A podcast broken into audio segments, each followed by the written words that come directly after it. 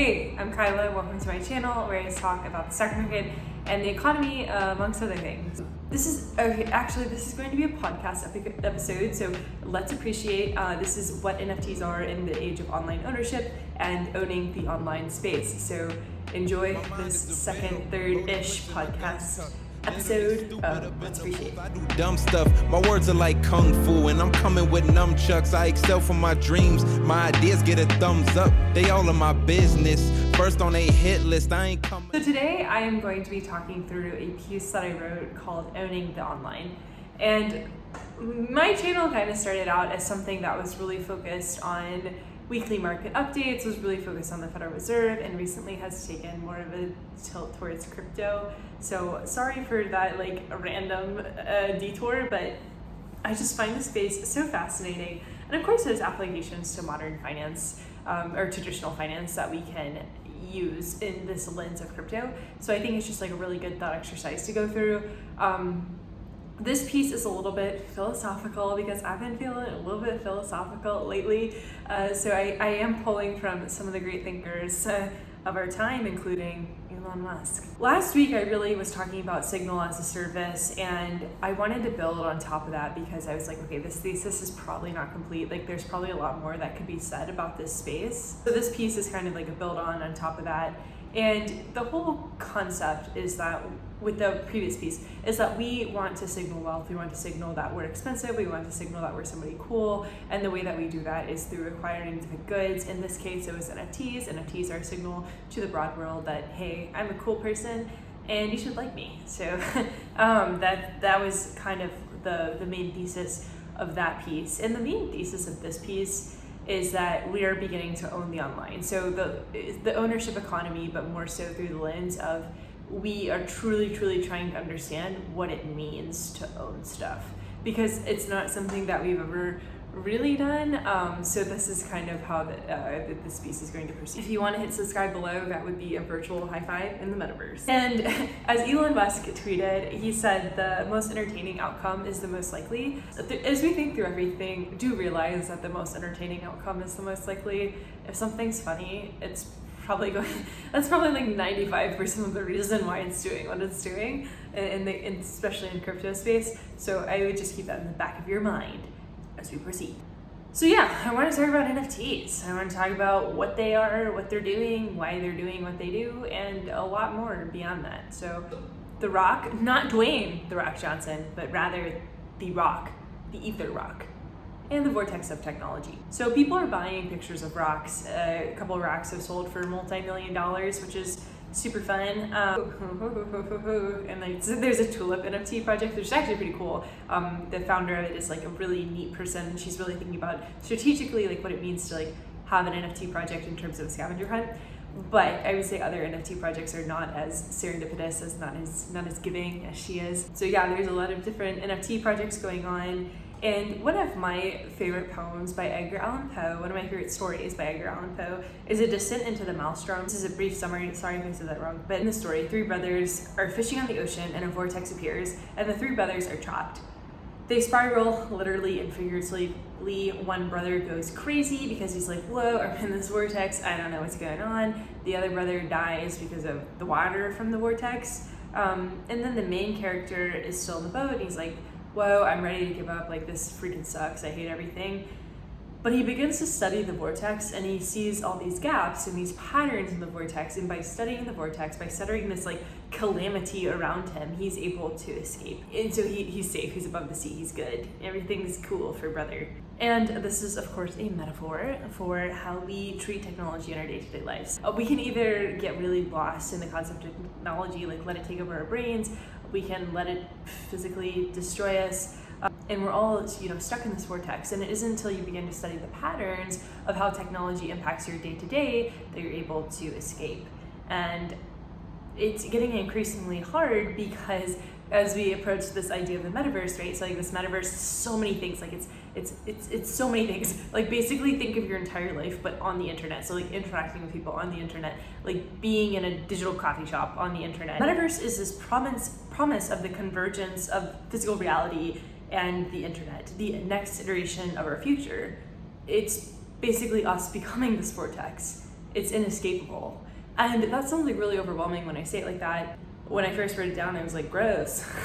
um, but it's like not necessarily a bad thing because like this has been the case for a long time. We have become the vortex for a long time. We've been the vortex for a long time. You know my cell phone is literally always in my hand or like always within three feet of my person.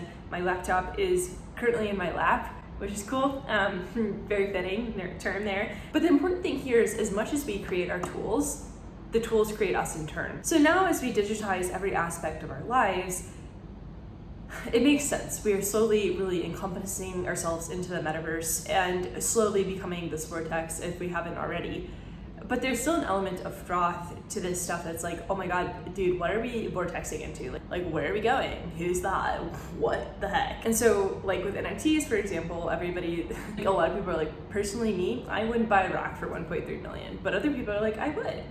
And so the big question is what's going on? Uh, short answer crypto funds are buying some stuff up. Um, crypto millionaires have been minted beyond belief. Like there's a lot of really, really rich people.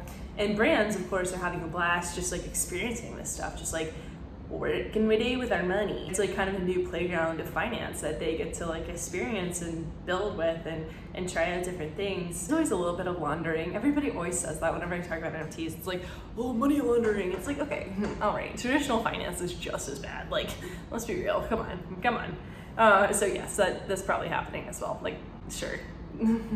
there's something bigger than that. So, okay, so that was the short answer, and the long answer is going to be the rest of this podcast. So, what are NFTs? NFTs are non fungible tokens that are essentially a digital fingerprint on the blockchain on a smart contract platform, most commonly Ethereum. And it can be anything from real estate to art to a football game ticket. And as Linda writes, NFTs are just digital abstractions used to represent assets that are one of a kind.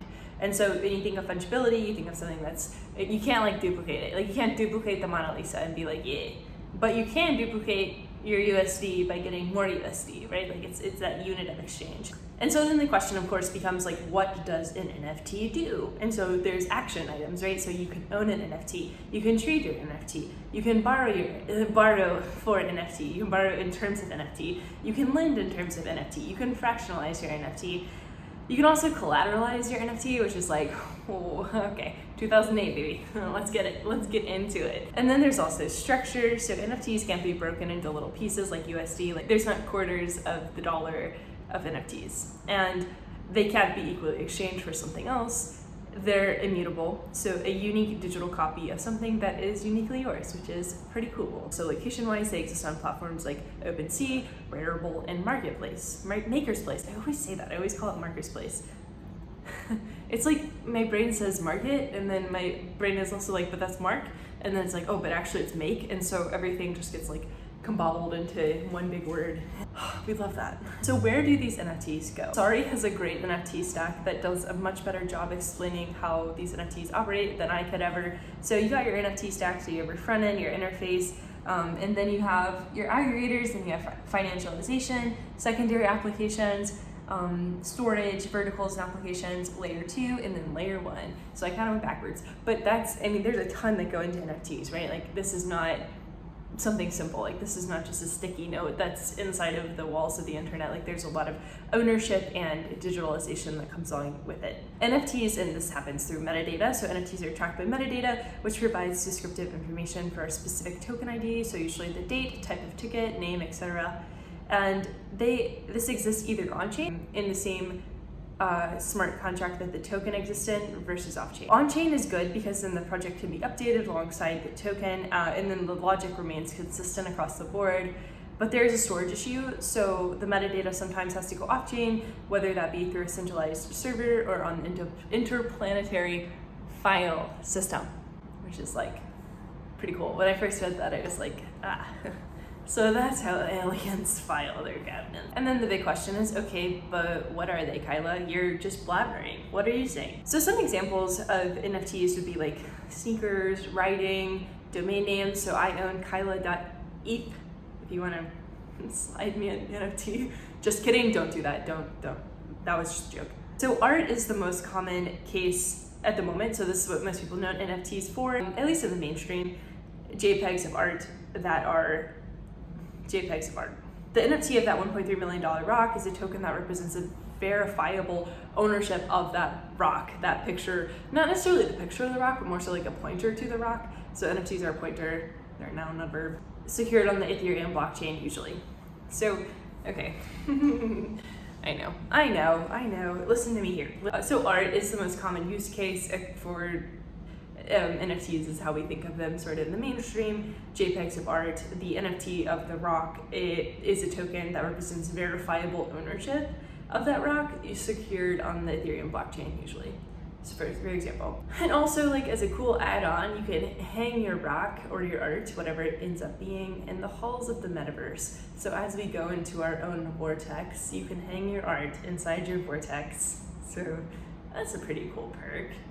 And yeah, of course, you can download the JPEG. Like I could, I downloaded the JPEG of that rock, and I was like, yeah, millionaire, millionaire status. But you can also take the picture of the Mona Lisa. So you could, same argument, right? Like, oh my God, I own the Mona Lisa, everybody. Look, verified ownership. So, you know, you could go up to a pawn shop guy and be like, yo, got the Mona Lisa right here for you but he's able to they're able to verify and be like no you don't. And same thing with jpegs or same thing with nfts um, which are often jpegs in the nft art space. With gaming this is really where the nft world all began. So in-game items are very popular whether that be skins or cards. These nfts can unlock in-game play and serve for functionality in these in-game economies. Axie Infinity is a really great example here. Discovering and collecting and trading is really what humans love to do, and games like Axie make that available to us. And a lot of people are actually like making full-time money in the Philippines off Axie, which is like pretty cool if you think about it. And for a Web 2 example, for our people who are still Web 2 people, you know who you are. Fortnite made $2.8 billion selling costumes in 2018. So there's a lot of room to the upside for this stuff. Like Fortnite literally just sold skins for their players and it was a $2.8 billion market NFTs have a lot of room to grow. So social tokens, I talk a lot about the creator economy because I'm a creator. And social tokens kind of flip that concept on its head. So when you think of the creator economy, you think of this like creator economy. So like tools that support creators, creators that are doing creating, um, and then like sort of the interface of the audience, which would be like you all. But this flips it on its head. So rather, it's the economy of the creator. So I would have a token that I'd issue to all of you, and you'd buy it because you're you're like Kyla's literally the coolest ever, and I'm gonna invest in her token because she's so cool. Uh, and then we would have sort of like that interface, that exchange. I can tokenize my time, and I can engage and you have access to me, I have access to you in that. You can also like have NFTs of my content, so NFTs of my tweets, NFTs of my TikToks, and that would be another way that I would create an economy around myself as a creator. And tickets and access, so event tickets are like an OG NFT, um, which is kind of funny. So like it's immutable, right? Like it's only you, you have access, it's your ticket, you get in and you get out. And this is expected to be a $68 billion market by 2025, which is a pretty good TAM, as those in the industry say, a total addressable market. I said earlier, NFTs are now not a verb they point to the asset they're not the asset themselves. So when i when people are like oh i can just like download this rock and do it this way like yeah not really. Can buy and sell them just like any other property yes but you can't just like copy paste them because of the ownership and the verifiability behind it. And humans love property so we have all this stuff right? Like we have art games creators tickets but we don't really like own that right now. The TLDR of this entire thing is that we've been online for a super long time, but we've never like really owned our online space. And so this is the path towards owning the online. The platforms have always been in charge TikTok, YouTube, um, Instagram, Facebook, Twitter, all of them have always sort of been in charge of this distribution of information. And NFTs and this like Web3 economy are sort of getting in one extent getting rid of the platforms like reducing that power misbalance and becoming the world in which we own the online. Nice. So some fast facts about nfts nfts are spreading off for many many reasons. One of the reasons being that we own online because our online is increasingly becoming standardized. So there's a standardization across the board and standardizations beget network effects. So things get more efficient, you're able to do more things if things are standardized. Like it's a lot easier for me to go like buy um, buy meat at the market because they use the same slicer. They, they know exactly how much um, each thing weighs and they know that they can price it based on how much it weighs and so they have that economy in place for buying a meat. The thing with NFTs, there's now some somewhat of an economy in place for at least the transactional aspect. The, the valuation aspect is still a little, little spicy, I would say, but it's um, something that's happening. In terms of, I'm just gonna throw some numbers out. I don't even know if these are right anymore.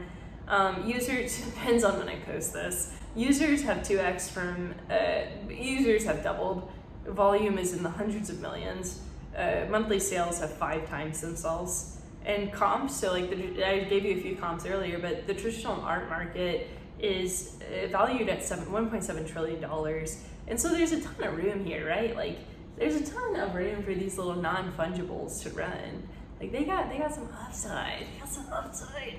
So but the main question, right, like the question that everybody wants to know the answer to is why did this rock sell for $1.3 million? Like, what's going on? Who does it think it is? Um, this gets into the message. So, like, what do these NFTs really mean? And I'm gonna throw some philosophy into this because that's where I've been lately. Marshall McLuhan has, of course, like, he's great, he's so brilliant he's super brilliant and he has this quote about pervasiveness so this is pervasiveness pervasive pervasiveness, tools, and medium. So for pervasiveness, Marshall said, we don't know who discovered water, but we know it wasn't a fish. A pervasive environment, a pervasive medium is always beyond perception. So, quick summary we don't know what's going on because we live in it. we can't really parse out what's happening because we're around it all the time. So, with NFTs, application, so with NFTs, um, we can't really parse out what's going on because our worldview is a little bit skewed, it's a little bit tight, it's a little bit um, centralized, one would say. Can't really figure out what's going on because it's new, it's different. We don't have the tools, the resources, and this gets to the next point that Marshall makes. He says that we make the tools, but the tools make us as well. We make our tools, but the tools make us, and this gets into Edgar's poem about uh, the vortex. So application, right? So like, what does it mean that the tools are making us? Finance is a culture, and we are increasingly defined by what we're making, and we're becoming the vortex we're becoming that thing. We're becoming that woof woof woof woof woof up in the sky. And with the medium, Marshall's most Marshall, my friend Marshall, is most well known for the medium as the message. So summary, it's not always about the thing. Sometimes it's how the thing is thinking. So application. This is what NFTs, cryptos, financialization all mean it's not really about rocks getting NFT'd, it's about the process of the rock getting NFT'd and what the NFTation means for the future. So it's really not like these JPEGs are probably going to be transient. They, they, will be good assets to invest in, but this is more so about like what it means to NFT. what does it mean to be cool? What does it mean to be rad? What does it mean to NFT? Then you might say, oh, Kyla, brands are involved. And I think this is super interesting because all of us are getting lost in this rock sauce, myself included, obviously. There's euphoria happening, sure, and brands are definitely like capitalizing on that because that's what brands do best. Um, for a myriad of reasons, this sort of like euphorication is happening. One of the reasons that a lot of people in crypto are super rich, and the second reason is that brands are seeing something that they can advertise with. Um, so Budweiser bought Beer.eth, Visa bought a CryptoPunk, and it kind of reminds me of SPACs because hedge funds will get into various SPACs and like pipe them or whatever just so they can have exposure because they're like, okay, that, and this gets into VC too. Mm, okay, so like people will just make a bunch of different bets and be like, maybe it'll work out. It's kind of what brands are doing with NFTs, I think. So Visa's like, you know, spend 150K on a CryptoPunk that's like less than one less than half of a percent i think of their total revenue less than half of a half of a percent of their total revenue. So it's not like not a bad thing that brands are getting involved and last week i talked a little bit about how like legislation means that something is growing legitimate and so you would think like oh brands are getting into the space that means it's getting legitimate that means that you know things are moving forward. It just means it's more mainstreamy which is cool right? Like more and more people are learning about nfts but I like it does remind me of sort of like this SPAC space where brands are just like maybe this is a good bet and maybe it's a good way to just get exposure. So I think and, and that can help like we get lost when we see that stuff. We're like, oh beer.eth, beer.eth, Budweiser's getting in on this. Oh my god, I should too. And then it creates FOMO, it creates that feedback loop. So everybody's like so it's more about the message here, right? The message is fleeting, the medium is what matters the medium, so the metaverse, NFTs, ETF product, for example, are going to have much more of an impact on the human experience versus like the content. Like beer.eth, beer.eth is not gonna change the world, right? Like, probably not, hopefully. And, but you might say to me like, oh, Kyla, like this rock could change the world. Like Leonardo's piece just sold for 450 million dollars. Kyla, what are you talking about? This is super, super important.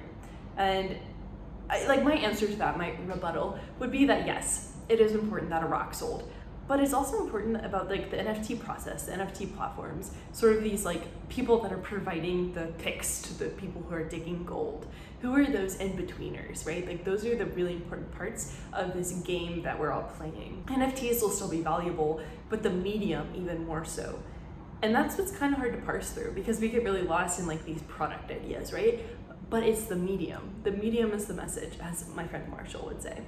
and so this isn't about rocks. This is about Web3 tools being implemented as we build out our own little economies. And of course, we've been here before, just in iterations. Uh, gaming has been doing NFT stuff for, for digital skins, characters, and game items. People buy this stuff so they can flex on, you know, their other people playing Fortnite or whatever.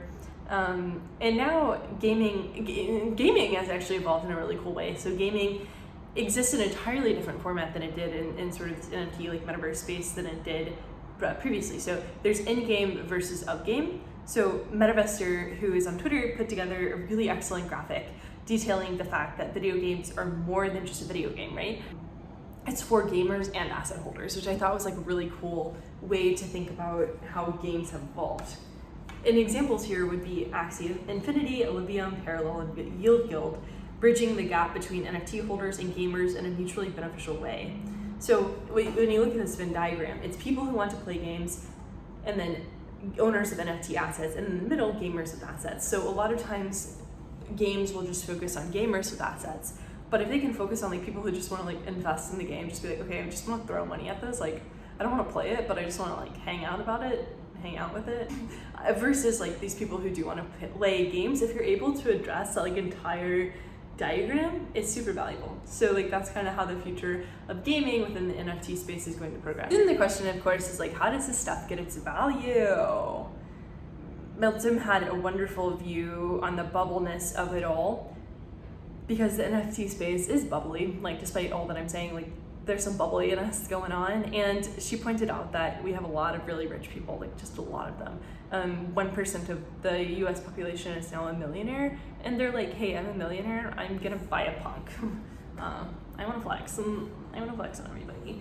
And as Frank points out, uh, the truth is that human psyche is complex, and not all decisions are made to produce an optimal outcome. So like we're not always rationalizing for the highest return. Like it's kind of funny in finance they're like, "Oh, what's the risk reward trade-off?" Like you should always be paying attention to that and you should always optimize for like the best situation there. But the thing is, like, we just don't do that a lot. Like, most of the time, we're just like, eh, it'll be fun. Or, eh, I need to do it. Eh, eh. Now, Frank argues that we're making decisions based on our higher order needs. So, he outlines a couple so values which comes with conjunction of finance as a culture. We're buying things to express who we are as people. Um, i talked about this a little bit last week. This gets into the ownership economy too. So we're like buying stuff to be like hey i'm cool and i'm a part of this community. And that's what like this financialization of culture means. But the main thing is that we're making our values public and that comes with buying things that represent those values. Community second point we want friends I want friends. You want friends. And Apple, Peloton, etc. have all solved for that really well. Zero in one force is similar, so each NFT grants access to benefits, including participation in a collaborative role playing game that takes players into the Oniverse. I think I'm saying it wrong. So it's zero in one. I think it might be pronounced Oniverse, but I truly don't know. So apologies if I mispronounced that. But it had 67 million in sales this past weekend, so I don't think they care too much about my pronunciation. The third point here is status. So this is what I focused on last week. We all want to feel special.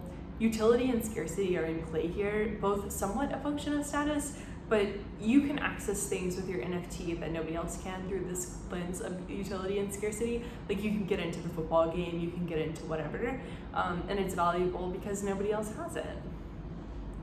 And then um, adding my points on to his uniqueness. So I think this is really important in terms of like the non fungibility access um, aspect, and this is really prevalently seen in projects like CryptoPunks, Pudgy Penguins, where none of them are the same. And of course, like no two NFTs are the same. Like that's the whole premise of them. But I think these Pudgy Penguins, where you can like have different outfits on your penguin, really are like people are like that's pretty cool and I like it. And then memes. So six five two nine. Also, like just a funny aside, a lot of people have CryptoPunks as their profile now, and I cannot tell them apart. I cannot tell these CryptoPunks apart. Like I have a couple in my DMs, and I'm just like, I don't know who. Like I'm, I'm really having trouble. Anyway, 6529 wrote a brilliant thread on this concept of like myth-based finance and myth-based beliefs. So basically, that you know boils down into everything that's around us is just a function of our imagination. Like the economic system only exists because we believe in the three powers of government, and the three powers of government only believe because we ex- believe in a voting system, and the voting system only exists because we believe in you know the politicians that we elect. So it's like kind of that structure where everything is nothing is real, but everything is real which is you gotta be careful with that stuff because you can disassociate really fast and it's not good. So every and my like counterpoint to that really fast and really quickly is that everything is real. You exist. We're here. All of this might be quote unquote made up, but it matters. So just saying that like in, I don't think six five two nine was just writing it off, but it does matter, right? and and that's sort of what gets into this next point. So collective belief does drive the value of assets, right? Like so that drives stock prices, that drives um, car prices, that drives uh, home prices. Like collective belief really does drive the value of assets. Um, and here the argument with NFTs is that collective belief is driving crypto really is that collective belief is driving the value of everything. And so the most important word here is collective. Collective belief. Are beliefs rational? Do they need to be? Like, do you need to be rational? Do you? Are you rational? Why? Or most importantly, why not? Why not rationality? During the Enlightenment, uh, thinkers brought three primary assumptions to every theory. Uh, every question has a single correct answer. Because of this, there's a clear methodology that you can use to get to an answer. And then three, when we look at this answer, we have a great picture of what the universe actually looks like because we know everything now. So we have sort of this framework that can get us to answer any question because we, we know exactly what's going on at all times. Um, but of course, Enlightenment thinkers thought that they could just treat everything like a math problem. Like they could be like, hey, that girl doesn't like me. I need to solve two plus two to get four, and that's why she doesn't like me. But as we all know, that's like, it's so much more complex than that. Um, and so I think this is what's happening with NFTs to an extent is we're trying to solve them, right? Like we're trying to say, oh, they should be rational because X, Y, and Z. Um, and we're trying to rationalize like why people do things, which is always a failed. It's like not good to do that um, because it's you never like the answer, and there's sometimes never an answer. And I think that's like we're trying to get to this capital A answer of why NFTs and like why what's going on, what's happening, and there might be a capital A answer to all of this, but the capital A answer is a bundle of a bunch of other stuff. Um, so the short answer to this long answer is that rationality cannot be solved for. Crypto is this deviation from how we normally think about society. And as many people have written about before, like we're deviating from the individual, which is we have focused on the capital I individual for such a long time. That has been since the Industrial Revolution, we've only really cared about ourselves. We got away from that community, that collective living situation that we were all in and we were like okay now it's just me. Like i think a ton of adults live alone. You live alone for a long time. Like we're just ourselves. We're all alone. Do you hear the siren? You're never alone. Sirens story. And so crypto and other ways to think about finance is a culture and a representation of your community are becoming increasingly important. And so another story mm, another story uh, the Hedgehog and the Fox by Isaiah Berlin, another one of my favorite philosophers, monist versus pluralist. So the hedgehog is a monist. They see things from one point of view. They're like, this is the way, this is the only way, and this is the only way that I'm ever going to accept. And then the fox, though, is a pluralist. So the fox says, actually, no, like things can be a lot of different ways, and this is why things are a lot of different ways. Um, and it doesn't even make sense to like try and squeeze humans into a framework because like they're really complex and confusing and weird. And so basically, the hedgehog is like, there's just one way to see the world. Whereas the fox says that actually there's a lot of different ways to see the world. Um, and because of that, none of us are ever going to see things the same way. Like, I'm not going to see things the same way that you are, hedgehog. And hedgehog is like, but you should. You should see things the same way as me. And I think NFTs fall into this boat. I think that we're shifting from this sort of hedgehog society into this very fox like society where everyone is basically like, whoa, whoa, whoa, whoa. I didn't know that we all got along now. I didn't know that collective belief was so drip in the valley of communities, too. Um, I didn't know that we were vibing this hard. um, so people are like, what? What do you mean? What's a DAO? What do you What do you mean tokens? What do you mean ownership? What do you mean equity? Like it's, it's very confusing, right? Like it's new, it's different, it's weird, um, and so that's kind of what's going on there. Is like people are trying to sift through this from this individualistic structure, from this individualistic structure that we worked under so long into this more communal, this more pluralistic structure. And so then the question becomes: Are we foxes? Like, are we foxy? no. And if so, can we ever fully align incentives? Do we understand equity structures and collective ownership? Is it more natural for us to operate as individuals, or is it human nature to move as a community? Like, oh my god, this is gonna sound crazy, so hang in with me.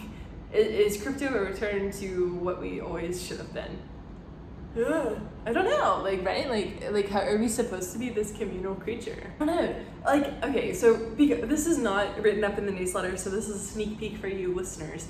Um, and I just want to touch on it really fast because when I was writing the piece, I tweeted out something about why is not why is internet not a public good because my internet does not exist right now and I was using my hotspot and then AT&T was like you don't have enough hotspot data but I have unlimited data on my phone and I was like well what's the difference and I, the whole thing is like they want me to buy internet. I think with that like when you when I so, so the conversation that I'm having about crypto right now it could seem very privileged. It is very privileged, right? Like I'm sitting in my apartment and just I have the ability to like just chill and think and just blah blah blah and have people listen to me blah blah blah. Like that's literally the coolest thing ever.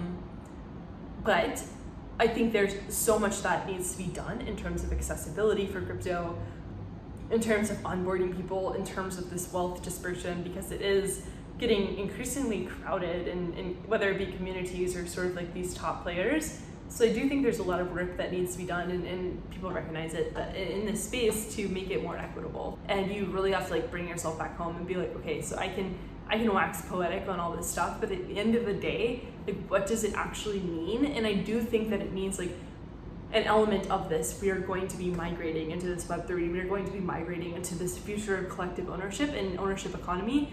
But we have to make sure that we bring more people along um, so just wanted to like flag that I'm super aware of the wealth dispersion, super aware that I'm chilling and talking about things that you know don't matter. Like they literally don't matter to a lot of people, and just wanted to recognize that, get it out there, and say that I actively think about that and thinking of ways to solve that. So cool things coming soon. And so when we don't have the answer, getting back into the intersection of fiction and reality when we don't have the answer, we often turn to science fiction. So Asimov wrote uh, on the concept of change, a revolution that the rate of change became fast enough to see in a lifetime. Not only are things changing, but things will continue to change after they died. After we died, people died. Um, it's ridiculous to make plans now on the assumption that things will remain the same. Futurism has become an important part of thinking and everything. Things are moving so quickly that we literally can't parse through it. Like, I mean, this video probably will be obsolete in like a month. Um, because things are just moving so quickly the world is moving so quickly. And with nfts they're not just jpegs right? They in this futuristic world where we own our online space where we own what we do it represents a lot more than that. The tldr from the beginning right was that we've been online for a really long time but we've never owned our online space. This is where we begin to do that and the euphoria is just a byproduct right? It's just something that has to happen as we like the market has to regulate itself. The market has to calibrate and euphoria that major upside swing is going to be a huge part of that. It's an ecosystem and just like the gold rush it will be interesting to see who the winners are. Probably platforms and marketplaces things that enable all this not the dots themselves but the things that connect them. Um, the winners are the parts in the middle, like I said earlier. um, they're often the most valuable. And I think another important point here is like we think that we crave decentralization and that we, we don't want other humans like interacting with us. Um, and that a node to node economy is sort of the answer to what we have. So like these decentralized nodes all over the place and interfacing in between that, like that's like a whole other concept. But you know, the system is designed by humans, and I do think there's elements of human to crypto that I I think we're going to see a little bit more of. Like I think we're going to see more of a humanistic spin uh, to to this stuff, hopefully, because um, we not you know, humans are not only the backbones of what's happening, right? Like humans build crypto, but we also need them. Like we just we just really need our fellow humans. I think you know, coming out of hopefully the pandemic is over soon. The other side of that, that's just becoming increasingly apparent. And another important point, I don't think that this like irrationality, this like what the f is going on It's just crypto because it's not. It's, it's um, traditional finance too. Nothing makes sense, and it's okay. Like it's totally okay. It's totally okay. All in all, we have a lot of like really rich, really wealthy people. We have crypto funds that are just trying to like get into the space that are exploring this decentralized tokenized world. Money is an abstraction of value at the end of the day, and we want to own stuff. We want to build stuff. And so when I say abstraction of value, we cannot just print more cash. Like that's not the answer. And when I say money is an abstraction of value, I'm not saying that we can just go print more money to have more money because every additional dollar ruins the value of your dollar. Like you're gonna love having one pizza, right? Like you're like, yeah, pizza. But if you have five pizzas, you're like, whoa, pizza value down. Um, so that's what I mean when I say money is an abstraction of value. Not that money can just be printed into eternity. Yeah, so NFTs are like everything, NFTs and their weirdness are like, they're just trying to figure it out, which is cool. It's like cool to watch that. And there's still hurdles. Like, we don't fully in, own the internet yet, which I'm parsing through still. Um, but we're iterating into a world where we kind of do like we're working towards that right where we're becoming the vortex we're becoming this like online swirly thing and we're getting and i don't know if becoming the vortex is good or bad. Like i'm not going to pass a value judgment on that. Uh, there's a giant bug in here. That's a big boy. I think it's been in here for a couple days now. I think it's a beetle. Um, yeah, so that's also funny, like blah blah Web three, and then you know there's a giant beetle in my in my apartment. Web three, the vortex can't save me now. uh, the physical, the metaverse wouldn't have this happen. Well, I'm gonna finish this and hope that this guy stays over there.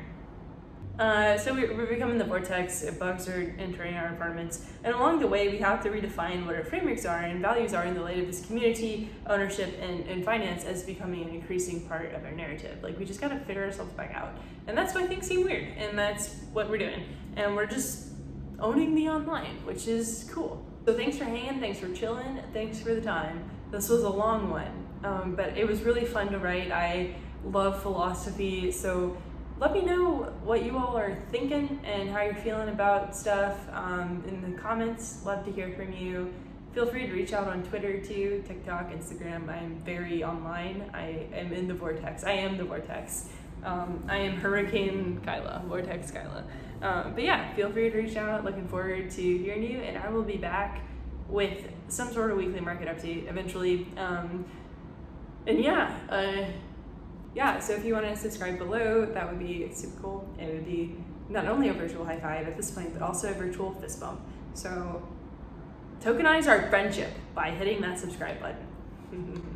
cool. All right, share with your friends if you liked it. And um, I'm also taking video requests, so feel free to um, reach out, let me know, and happy to work on that. Uh, yeah, okay, cool. I'll see everybody soon and bye.